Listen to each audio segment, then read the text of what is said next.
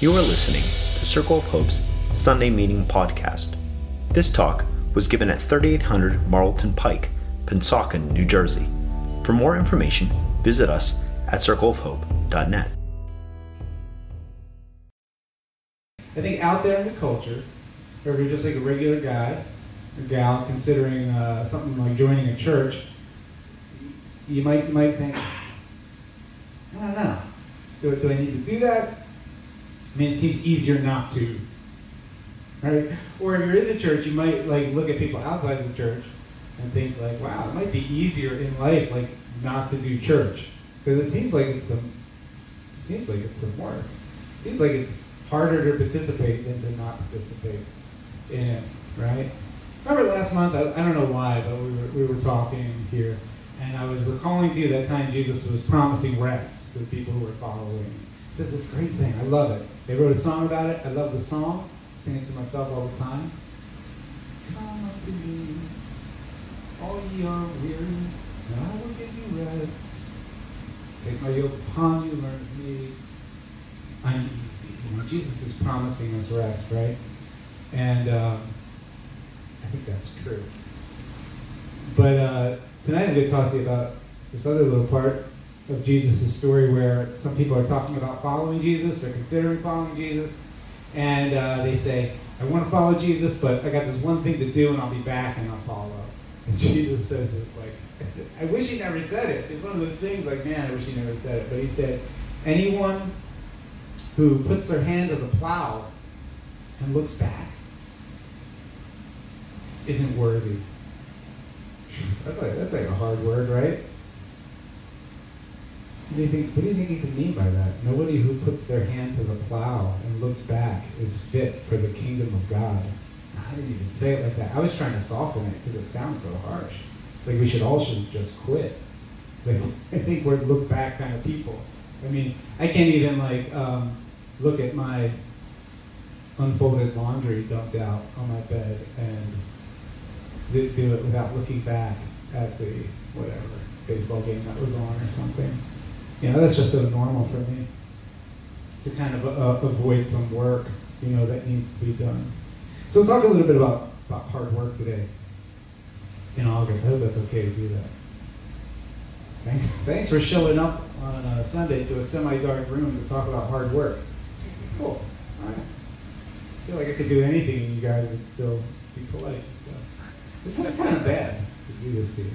All right, let's talk about the wrong kind of hard work here for a second. Because, like, here's a major thing you're going to hear if you, like, spend five minutes in a cell. Uh, you know, these meetings we do every week, uh, these little groups that we have. Uh, you know, or you talk to Christians in general, I think people following Jesus, you're, you're probably going to hear somebody who's uh, doubting, like, if they're doing enough. You know, like they, they, they feel like uh, they don't feel good they don't feel like they're, they're good faith people because they're like, I don't do enough. I'm supposed to do all these things. I don't really do them. Right? Pat, you okay? Can I make fun of you for a little bit? Yeah, Pat's, Pat's like like this all the time. We call me up and we talk, and Pat's like has this tremendous faith, and I like so gifted. I respect him in so many ways.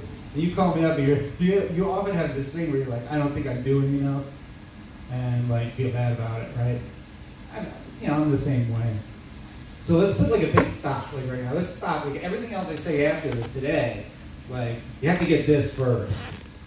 That uh, the kingdom of God. I mean, don't take this one thing Jesus said and misunderstand.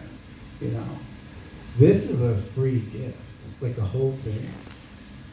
Like life Amen. and forgiveness and Jesus and everything. It's, it's like it's just given to you. You just given. You can't do anything to. Uh, qualify or even disqualify from your. I mean, that's why we're here, right? It's like this amazing thing God's offered us, right? So there's no question about no, you're never doing enough, probably, you know, to earn that. No, so like, and it's not like oh no, it's like yeah, wow, that's that's that's the nature of this thing. So that like like wrong kind of hard work. If you're thinking that I'm talking about some kind of earning something from God, just stop. No, no, Pat. okay? That's not what we're doing. All right? I want to talk a little bit about the right, the right kind of hard work, because you know, there's work to do, right? Right? There's work to do. There's a lot of work to do. Um, so Pat mentioned being on a winning sports team, right? It's a good feeling, right? Is that, is that anybody ever had that experience? Yeah. Do you want to tell us? this? tell, like, come on, Nicole, tell us a little bit Well, about I it. would- Share your joy. I, I like caught the I was first baseman growing up when I was playing softball, and I like, caught the winning out for the championship game. Oh, no. And uh, but like I was like so in shock that I didn't even realize it was happening. And my like you know it was like one of those things like the team, the coaches team, and ran and like, and I was like and I told my coach like I didn't realize I had the ball. Like, Don't tell anyone because you you look awesome doing it. I had it. Goes, don't tell anyone. But I just remember I was like and caught it and and I didn't know until everyone was rushing towards me because it was like real like you know. You know that's called? That's like that's called the flow. Flow. Do you know that about that flow? I'm talking about flow later, but that's that's a great example. That's awesome. Yeah, I'm feeling it. That's like the best feeling ever, right? Particularly baseball. Like you know, baseball, like or softball. Everybody like has like a particular job. And when everybody's doing their particular job, it works really well. It's cool. Um, I mean, we're. Uh, sorry, sorry if you were raised the way most of us were raised. You know that like work was some extra thing or something. Like or like if you were kind of protected in this middle class way from like the reality of work, like your parents kind of helped you along, gave you money. That might have been some of your experience. A lot of people grow up that way, where they're kind of sheltered from the reality of work, and uh, for a long time until they're adults. Sometimes, but I think you know, for, for most people, from most in most places, for most of history, like work is just this undeniable reality. I mean, when you're when you're a baby, there's the work of your bottom being cleaned, and it has to be done. And if you don't get your bottom, if somebody doesn't do that work for you, you'll probably get like I don't know some disease. Anyway, you'll be sitting in your own excrement, which is, you know, there is work to do. Like just being in the world is is like there's work to do. Right? It's just a basic reality. So I don't think God is like you're coming into the church and God's like suddenly dumping a lot of work on you or something, right? I mean, we have to we have to work. We have to work. Um, I mean, think of Jesus who's starting this movement, right? And he's asking people to leave their families and leave their livelihoods and follow him to do something uh, new in the world. You know, he's going to need some people who work, right, to do it. And also, like, people need their work, right? Uh, this is a big topic right now. Uh, who's the guy who's running for president? He wants to give everybody a thousand bucks. Andrew Yang. Andrew Yang, he's talking about this impending thing that's it seems to be happening whether we like it or not, where things are getting more and more automated and there's less and less unskilled work to do in the world. And he's seeing a future where it's going to be a big problem. Because uh, how are we going to earn our money is, is one problem, but how are we going to, like, what are we going to do with ourselves all day? You know, it's a whole other problem. Uh, I mean, even babies have their work, right? Don't they? Who's got a baby? Some of you all got babies, and you know that babies are doing their work. They're they don't just they don't just like be. They don't just like lay there like uh, you know maybe for a minute they sleep, but when they're awake they're like they're moving towards something. They're playing with something. They're figuring something out, right? Always, always, yeah. And if a baby's not doing that, we're saying it's a failure to thrive, right? We're saying something's wrong, and we got to figure out the cause and fix it so this baby's going to do well in the world, right? People need their work. Babies have their work. We live in a a reality, a world that uh, rewards work. It does. I'm glad. I'm so thankful for that. I'm so thankful that if I like organize myself a little bit and apply myself in an ordered way to something, usually something I want could possibly come out of it in a kind of regular way. Like if we go out and plow the fields and put the seed down the way people have taught us for a long time, like we'll probably get, we're most likely going to get some food out of it, right?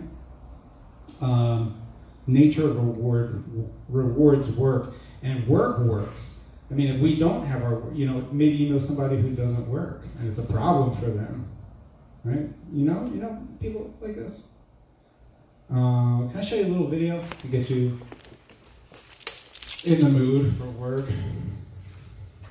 Kind of a teamwork a little bit here. Um, I like this book a lot. Anna Karenina. Do you, have you heard of it? It's written by this Russian guy. Yeah, Dostoevsky. He wrote this. Tolstoy. That's right. Tolstoy. So here's a movie. I couldn't find one in English, but let's watch it. I'll tell you the story as it, as it plays. This is a scene where this character, Levin,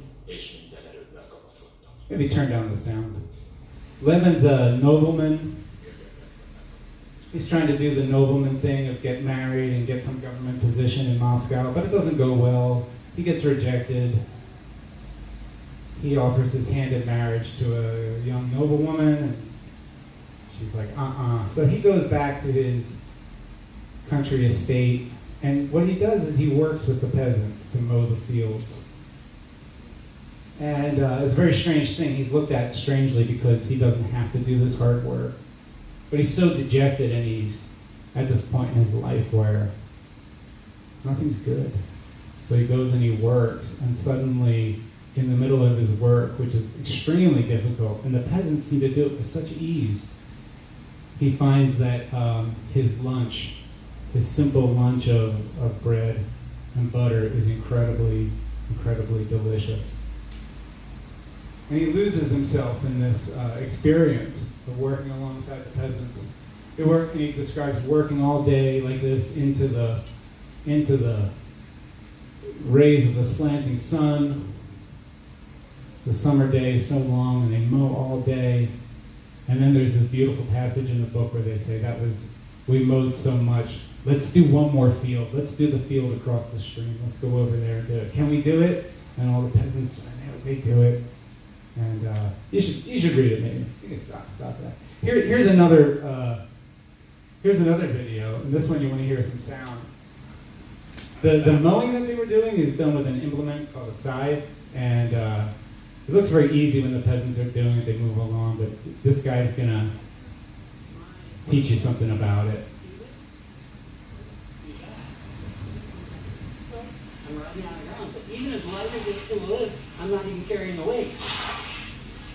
And you can see, I mean, it's not much effort. This is like the It's more expert like- guy. When This Rick is gonna have the sat, journalist he's give it a like, shot. He's kind of my mentor. He said, stand like this, right? And then do this.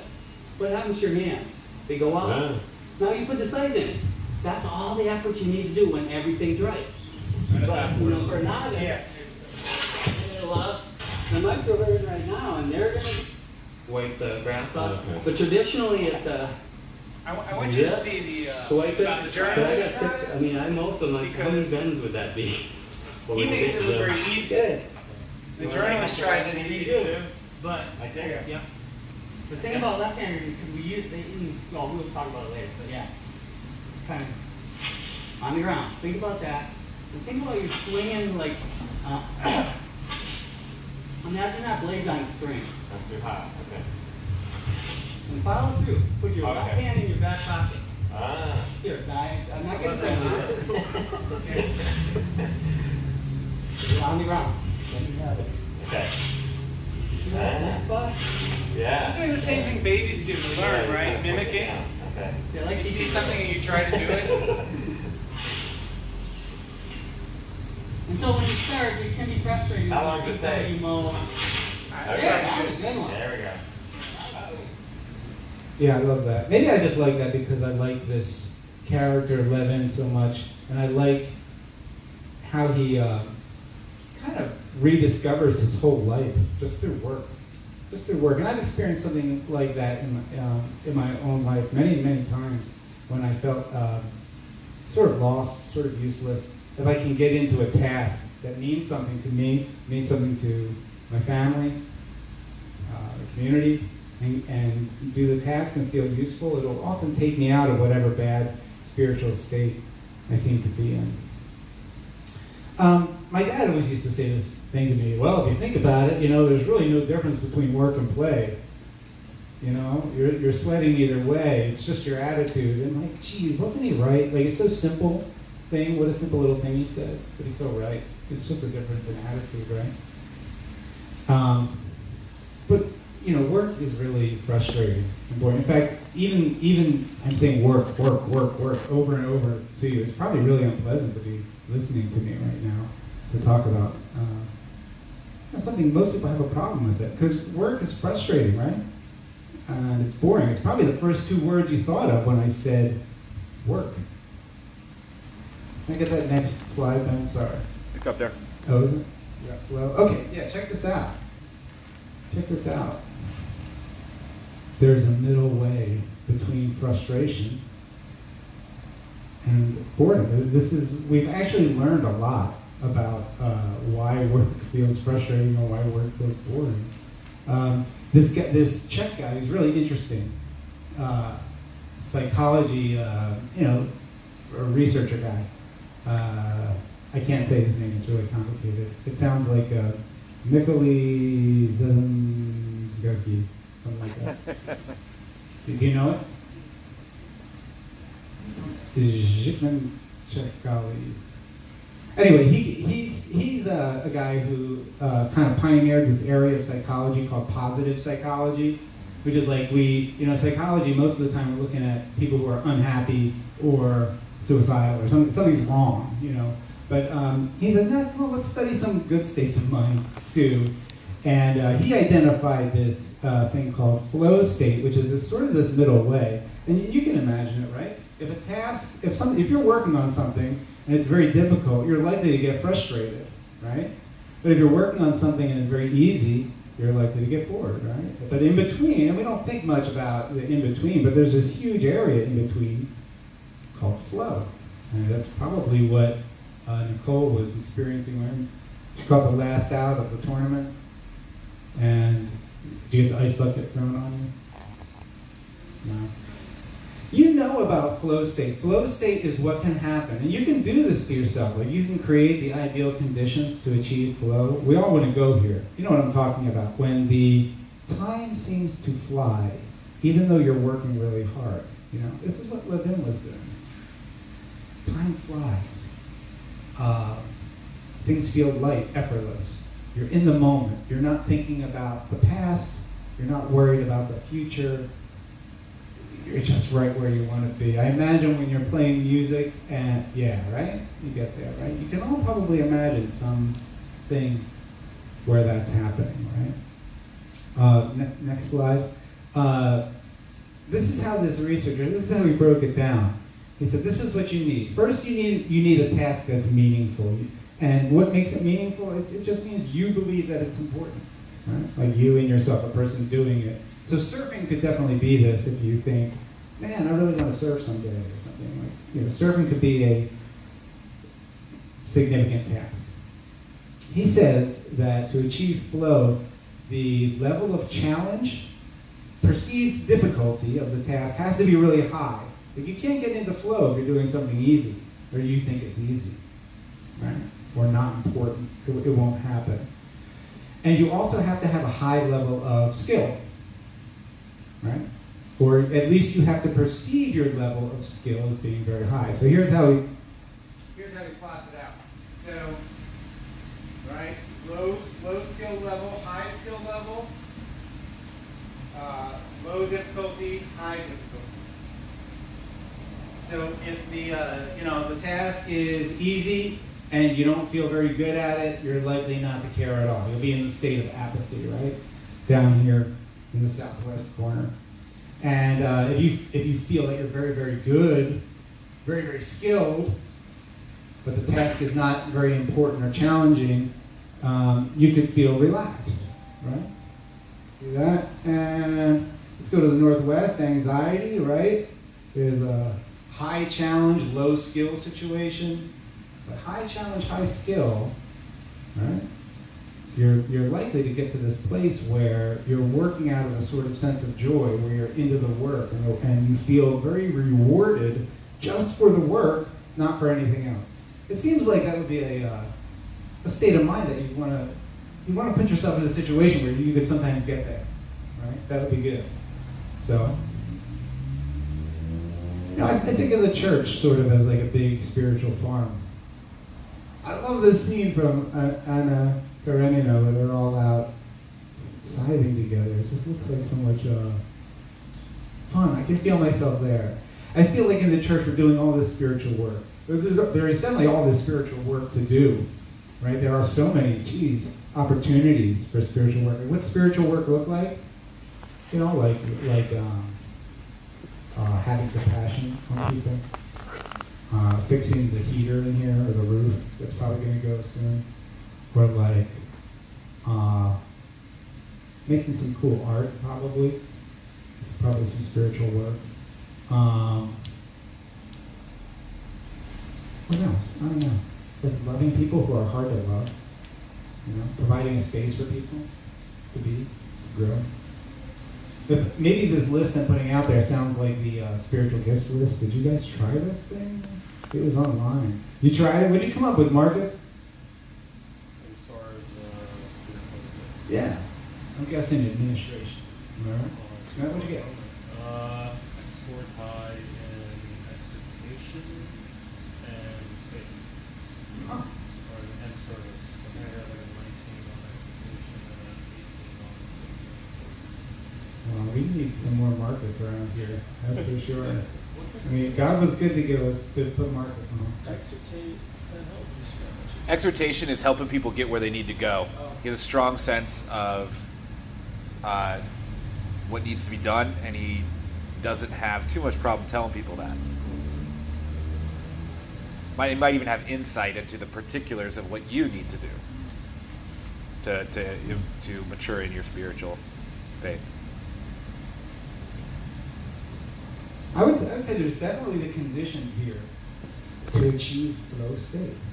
You know, the work that's, that's being done here, you know. It's definitely difficult to do these things we're talking about, right? Um, and it's really important work. Like, we'll, we'll basically survive or not, you know, based on this work getting done in a real way, you know. And that's not like, I'm not saying that as some kind of like uh, prophet up here, like, oh, but uh, just kind of like, uh,